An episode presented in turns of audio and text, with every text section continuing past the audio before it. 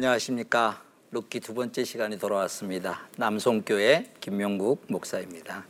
오늘 두 번째 강인데 제목이 여기 있듯이 약속의 땅을 떠남이라고 이렇게 어, 잡아봤습니다.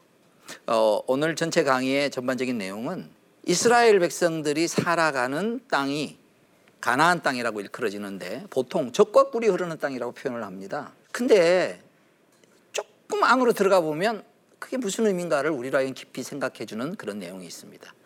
적과 꿀이 흐르는 땅에서 왜 기근이 왔고 거기서 오는 풍년은 무엇에 근거하느냐 이런 배경을 좀 성경적 배경을 알면 굉장히 우리의 삶에 도움이 될 것입니다. 두 번째는 그런 어떤 위기 상황이 왔을 때 기근이 왔을 때 엘리멜렉이라는 집안이 어떤 결정을 내렸는가 하는 것을 우리가 그 과정을 살펴봅니다.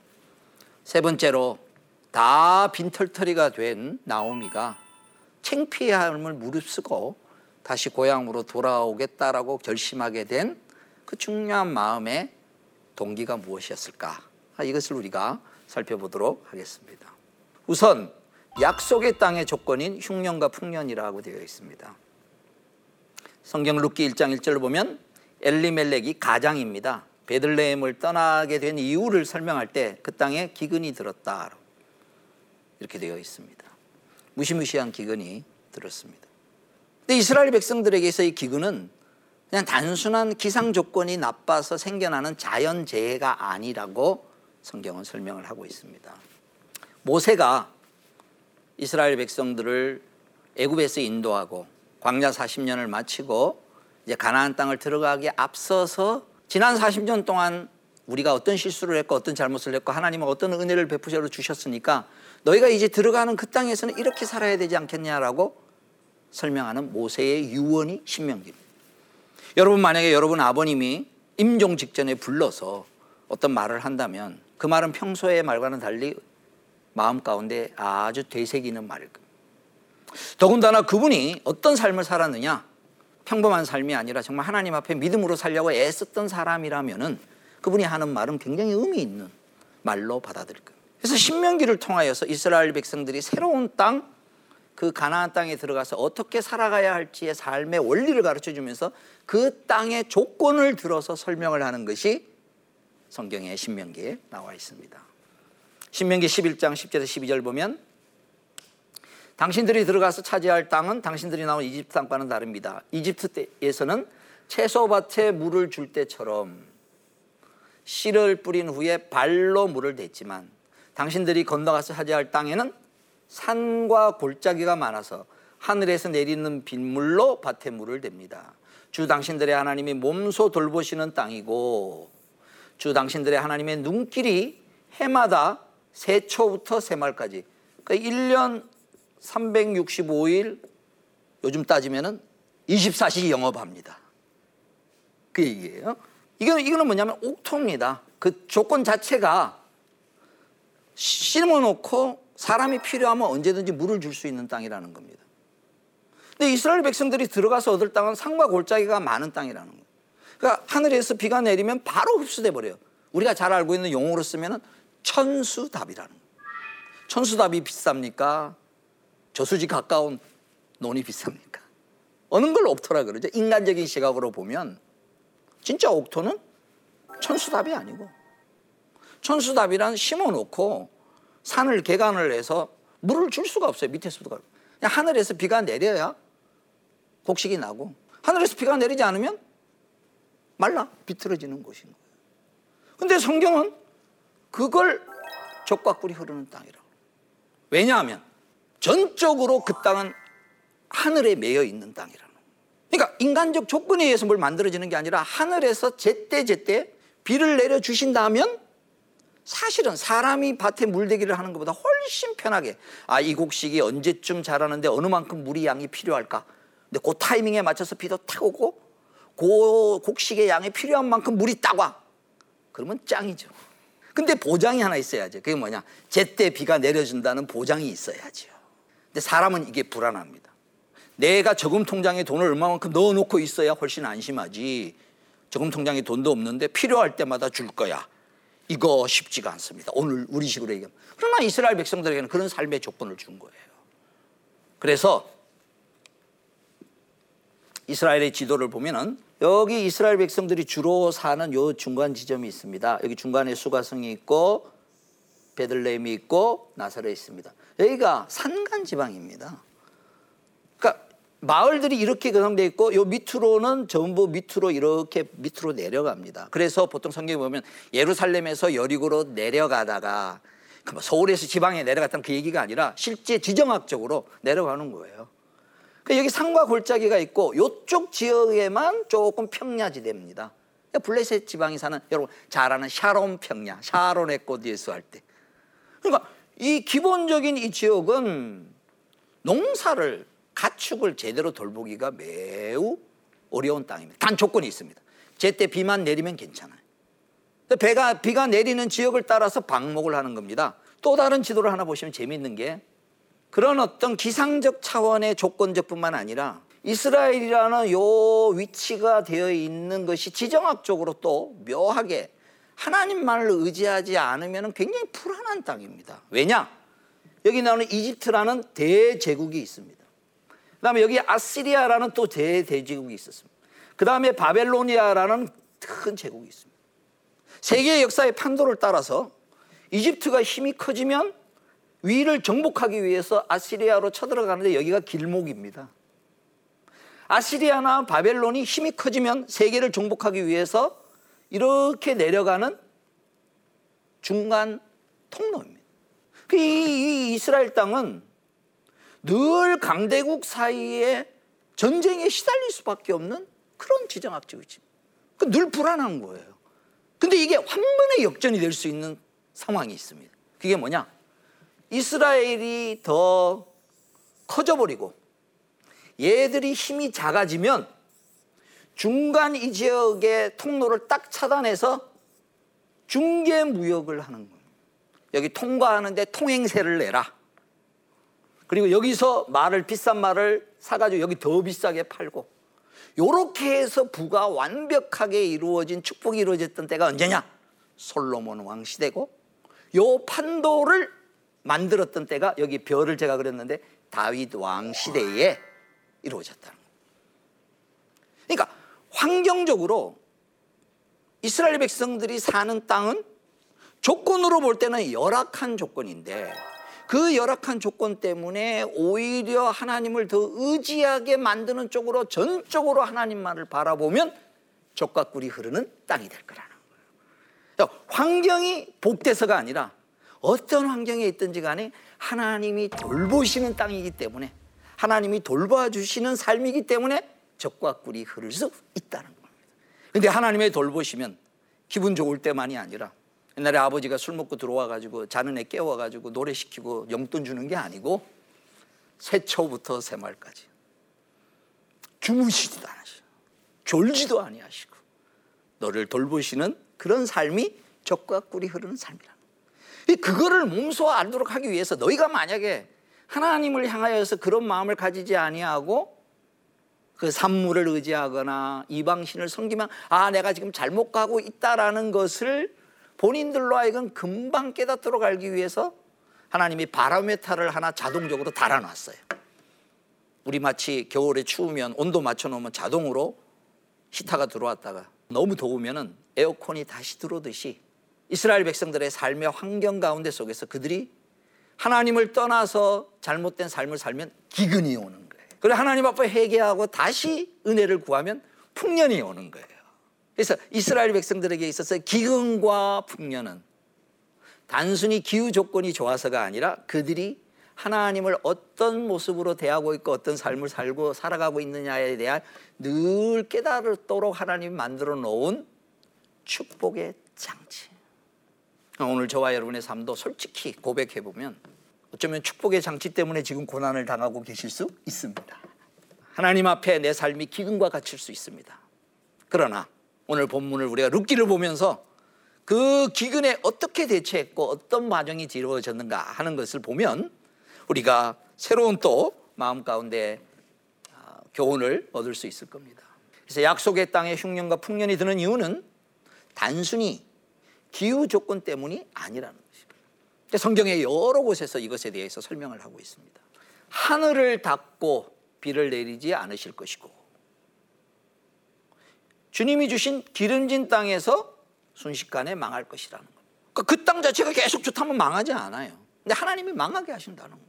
이런 관점에서 본다면은 이스라엘 백성들에게 있어서 지금 모압으로 이주하게 된 엘리멜렉 집안의 이야기의 배경을 조금만 안다면은 그들이 살고 있는 동안에 심한 기근이 들었다? 아, 여기서 내가 뭐 먹고 어떻게 살아야 하지? 라고 생각하는 순간에 그들이 알았어야 할 중요한 진단의 내용은 뭐냐면 그것이 사사시대입니다. 사사시대에 하나님을 멀리 떠난 것에 대한 지금 하나님이 그들에게 내리고 있는 뭔 작업이다라고 감을 잡았어야 되는데 엘리멜렉이라는 사람은 자기 이름에 걸맞지 않게 자기 이름은 뭐냐면 아버지가 이렇게 줬어요. 나의 하나님은 왕이십니다. 왕의 말을 들어야 되는데 왕의 말을 안 듣고 자기 말을 들어서 이렇게 생각하지 아니하고 아 여기서 잠시 피했다가 우리 모압에 가서 잠깐 살다가 다시 기근이 끝나고 나면 돌아오자.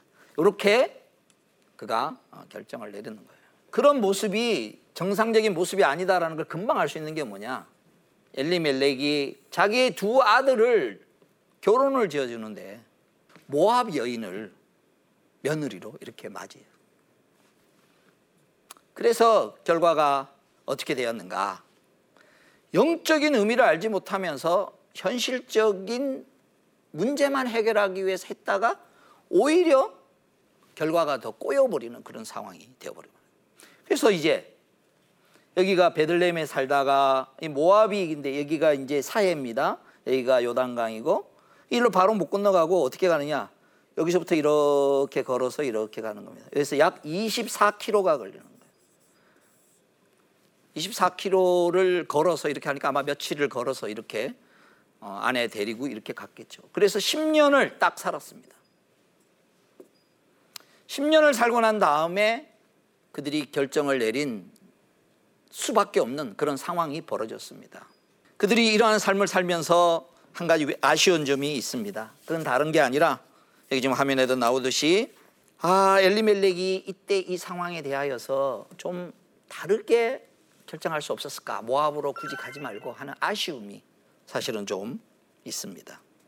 잠시 거주하러 갔다고 하지만 엘리멜렉의 두 아들의 이름이 나오는 것이 심상치가 않습니다. 아버지 이름은 참 의미가 있었는데 그 아들 두 사람의 이름은 말론과 기련이라 그러는데 말론이라는 뜻은 질병이라는 뜻이고 기련이라는 뜻은 황폐라는 뜻이에요. 약함과 쇠약이라는 뜻. 이 이름부터 부정적인 분위기가 뭔가 앞으로 이들의 삶에 있어서 안 좋은 일이 벌써 일어날 것이라는 그런 것을 예견할 수가 있습니다. 하나님께서 우리에게 때때로 허락하시는 여러 가지 많은 것들이 있는데 그 많은 것들 중에 하나가 궁극적으로는 우리로 하여금 근본적인 영적인 진단을 하시기를 신앙적 진단을 하시기를 원하는 것 같습니다.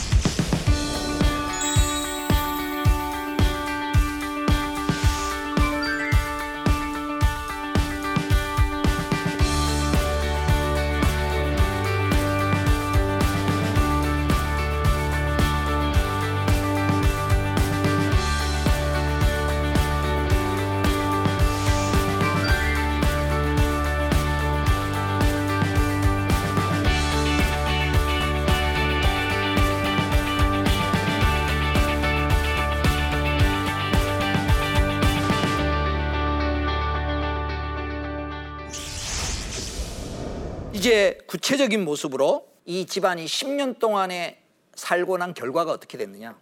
뭐가 안 좋아서 모압으로 이민 가다고 결정을 내렸는데 가가지고 안 좋은 정도가 아니라 완전히 요새 말로 시작하면 깡통창 부도가 나버려 과부 셋만 달랑 나무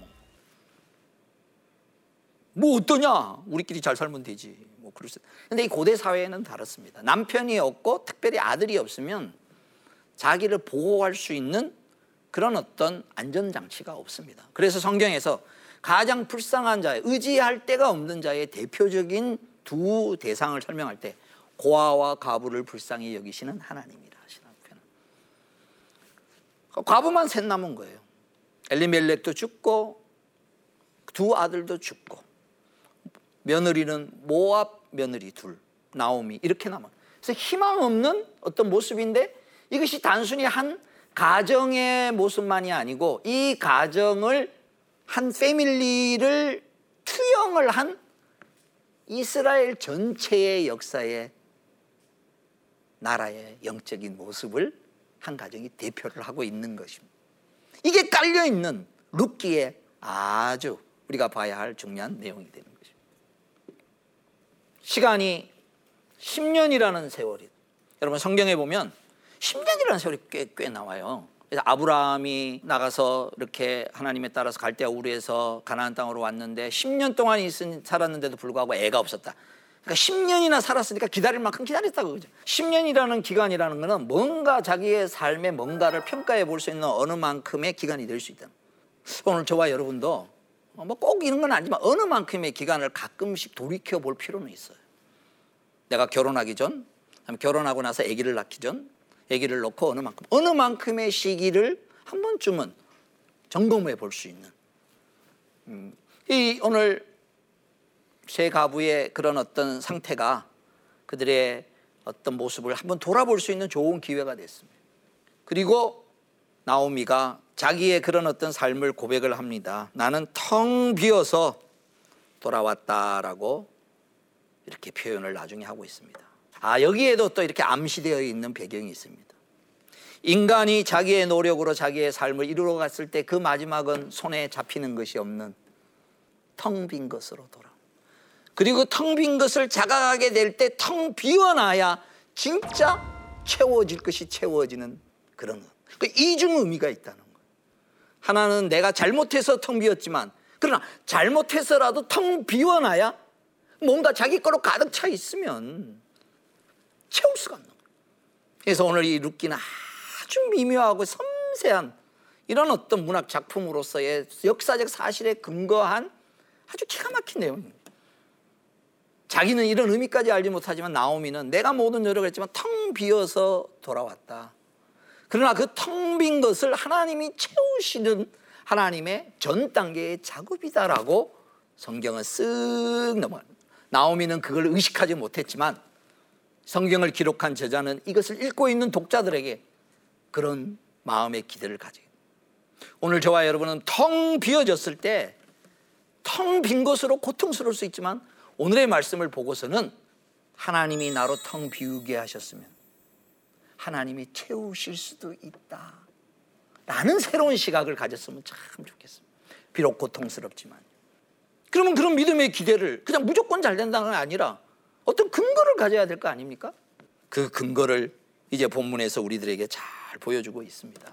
내가 풍족하게 나갔더니 여호와께서 내게 비어 돌아오게 하셨다. 기금 문제를 해결하다가 더 상황이 더 악화돼요. 여러분 우리가 종종 그런 걸 경험하지 않습니까? 뭔가 임시 처방으로 하려다가 오히려 오히려 잘못되는 경우들은 많이. 그래서 제가 우리 젊은이들 제가 우리 젊은이들을 결혼시키는데 관심이 많아요. 중매도 많이 하는데 절대로 어떤 한 형제나 자매를 만나다가 헤어져서 그 다음에 땜빵으로 만나지 마라. 헤어짐의 애도 기간을 충분히 가지시고 그 마음의 어떤 그 슬픔을 다른 사람으로 채우려 그러지 마시고 제발 아, 하나님 앞에 충분히 애도의 기간을 가지시고 다시 아, 일어서는 겁니다. 왜? 처음보다 더 나빠질 수 있다. 예? 아. 그러나 나오미는 이 과정을 통하여 아주 소중한 것을 얻습니다. 아, 그건 뭐냐? 이 사건을 하나님과 연관시켜서 생각하기 시작했다. 하나님과 연관시켰어요. 이게 굉장히 중요합니다. 처음에는 왜 이렇게 일이 안 될까 그러다가 근본적으로 하나님과 나와의 관계성 속에서 이 문제를 진단해 보기를 시작했다는 것입니다. 그리고 다시 용기를 가집니다. 여러분 이 용기는 그냥의 용기가 아닙니다. 그리고 이 용기는 어떤 상황이 만들어져서 나오는 게 아니고 또 내가 스스로 나 자신을 불러일으켜서 나올 수 있는 그런 용기가 아니고 그의 용기의 근본적인 출발은 여호와께서 돌보신다라는 소식을 듣는 데서부터 출발합니다. 여러분 저와 여러분이 다시 밑바닥까지 내려갔을지라도 마지막 선택할 수 있는 것은 있습니다. 그건 돌아옴의 시작을 할 수 있습니다. 이거는 할 수 있습니다. 나보고 상황을 개선하라는 게 아니라 돌아옴의 시작을 할 수 있다는 것입니다. 이 돌아옴의 시작을 처절하게 철저하게 가장 완벽하게 우리에게 보여준 대표적인 말씀의 가르침이 탕자의 비유에 나오는 탕자의 고백입니다. 누가복음 15장에 나오는 탕자의 비유는 여러분 다 잘 아실 것입니다. 이스라엘 사람들이 그렇게 혐오하는 돼지까지 쳐야 하는 자리에까지 가서 돼지가 먹는 주업 열매라도 자기의 배를 불리러 가지만 그것조차 마땅치 않고 주업 열매를 먹다가 울면서 번뜩 생각이 났습니다. 우리 아버지 집에는 종들도 얼마나 풍족하게 먹는데 내가 하늘과 아버지께 죄를 얻었사오니 내가 이제 아버지께로 돌아가리라. 돌아가리라. 뭘 기억하고 아버지 집에 있는 풍요를 기억했듯이 오늘 나오미는 뭘 기억하고 여호와께서 자기 백성을 돌보셨다는 이야기를 듣고 돌아가리라. 오늘의 키포인트 돌아가리라. 오늘 저와 여러분이 어떤 상황 가운데 처해 있든지 간에 돌아가야 할 상황에 놓여 있는 분이라면 마치 천수답처럼 내 삶의 환경이 나의 삶을 옥조이는 것이어서 그것 자체만으로 볼 때는 불행이고 그것 자체만으로 왜 이렇게 하는 일마다 꼬이고 근데 그래서 그걸 의지할 게 없으면 혹시 시각을 달리해서 이거는 나만을 전적으로 의지하라고 하는 혹시 천수답이 아닐까? 그러면 그런 의미에서 이 천수답은 여러분에게 적과 꿀이 흐르는 삶으로 인도하는 출발이 될 수가 있습니다. 나오미의 사건을 통하여서 모든 게 충분해서 하나님을 의지하는 게 아니라 의지할 것이 없기 때문에 하나님만을 바라보게 만드는 것도 중요한 하나님의 작업이라는 것입니다. 세상 사람들은 우리에게 공공연히 이런 얘기를 합니다. 야 예수 믿는 사람들은 너무 이어령 기어령이다. 이렇게 말하면 이렇게 말하고 저렇게 말하고 예 그럴 수 있습니다. 그들이 보기에는 그럴 수 있습니다. 근데 그게 진짜인데요. 왜? 하나님이 천지를 만드시고 모든 것을 때를 따라 조정하실 수 있는 능력이 계시는 하나님이시기 때문에 그래서 하나님 앞에서 내 삶을 늘 진단해 보고 늘 돌아갈 수 있는 그런 삶을 하나님이 룻기를 통해서 보여주고 싶어 하시는 것입니다. 나오미가 가지고 있는 마음의 기대, 기근을 주신 하나님이 자기 백성들에게 풍년을 주셨다라고 그가 깨닫게 되는 것입니다. 그리고 이제 돌아가면 집도 절도 없고 뭐 여러 가지로 미래가 어떻게 될까 하는 불투명함이 있습니다. 그 많은 불투명함 속에서 염려보다 지금 내 마음의 영적인 소리에 자기가 귀를 기울이기로 결단합니다. 오늘 강의를 마무리하도록 하겠습니다. 오늘 우리의 삶 가운데 속에서 첫 번째 가장 중요하게 진단해야 될 내용이 가끔씩 멈추어 서서 특별히 징조가 느껴질 때가 느껴질 때 피상적 진단이 아니라 신앙적 진단을 우리가 근본적으로 늘 하셔야 돼요. 마치 이스라엘 백성들이 정탐꾼 12명을 보냈을 때 현재의 상태를 비교한 10명의 정탐꾼과 2명의 정탐꾼이 보고를 하는데 사실 보고는 객관적 사실 보고는 양쪽 다 똑같았어요. 근데 문제는 뭐냐면은 하나님 변수를 집어넣지를 않은 거예요. 애굽을 무너뜨리던 하나님이라면 이 여수와 갈렙처럼 올라갈 수 있다. 이게 자연스러운 종합적 판단을 해야 돼요. 오늘 저와 여러분의 삶이 사업적으로나 뭐 연애하다가 깨졌거나 아니면 이혼의 위기 상황에 있거나 어떤 상황에 상관없습니다. 위기로 몰아넣는다라고 생각이 들면 드시는 분일수록 오늘의 이 말씀을 기억하십시오. 여러분의 삶에 기근이 왔습니다. 여러분의 삶에 하나님만을 바라볼 수 있는 기회로 하나님이 주신 것일 수 있습니다. 그 진단을 정직하고 정확하게 하나님 앞에서 할 때 그때 그 다음 단계의 선택을 할 수 있는 믿음의 용기가 불러 일으켜지는 것이 나오미의 모습. 그 믿음의 용기란 뭐냐? 멈추어 서서 더 이상 악화시키지 마시고 이러한 내가 의지할 것이 없는 상황이 오히려 적과 꿀이 흐르는 삶으로 변화시켜 놓을 수 있는 하나님의 나를 부르시는 과정이 될 수 있다는 것입니다. 더불어서 하나님이 역사하셨다는 소식을 들은 게 희망의 결정의 근거가 되었듯이 하나님이 영적으로 함께 하시는 사람들을 여러분이 찾아가시기를 바랍니다. 나오미가 소식을 듣고 나갔듯이 저와 여러분도 어떤 어려운 일이거나 힘든 일이 있으면 여러분 편들어주는 사람을 찾지 말고 여러분에게 진정으로 영적인 이야기를 해줄 수 있는 영적인 진단을 해줄 수 있는 여러분 가까이 있는 신앙의 사람들을 찾아가기로 결단하는 것부터 그의 삶의 새로운 출발이 시작된 것입니다. 오늘의 강의를 마치면서 한마디 말씀만 드립니다. 오늘의 이 강의는 그냥 옛날에 과거에 이런 얘기가 있었다 그 얘기예요. 그 하나님이 지금도 살아계셔서 저와 여러분의 삶을 동일한 원리로 인도하시는 신실하신 하나님이십니다.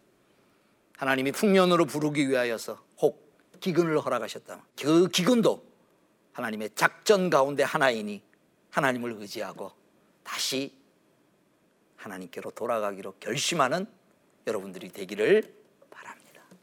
다음 주에는 약속의 땅을 떠났는데 약속의 땅으로 돌아오면서 생기는 여러 가지 이야기들을 우리가 살펴보도록 하겠습니다. 감사합니다.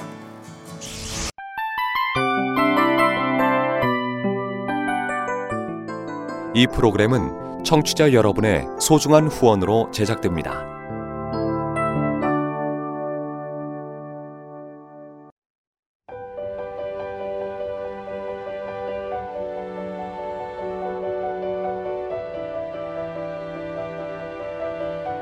세상에는 수많은 교회들이 있지만 더 깊이 있는 말씀 강해를 찾기 위해 크기로만 교회를 선정하지 않습니다. 보다 좋은 영적 콘텐츠를 더 많이 나누기 위해 방송비를 받지 않습니다. 1년 365일 복음만 전하고 싶어서 우리는 광고를 하지 않습니다. 온누리의 복음을 땅끝까지 CGN TV와 함께 땅끝 선교사가 되주세요.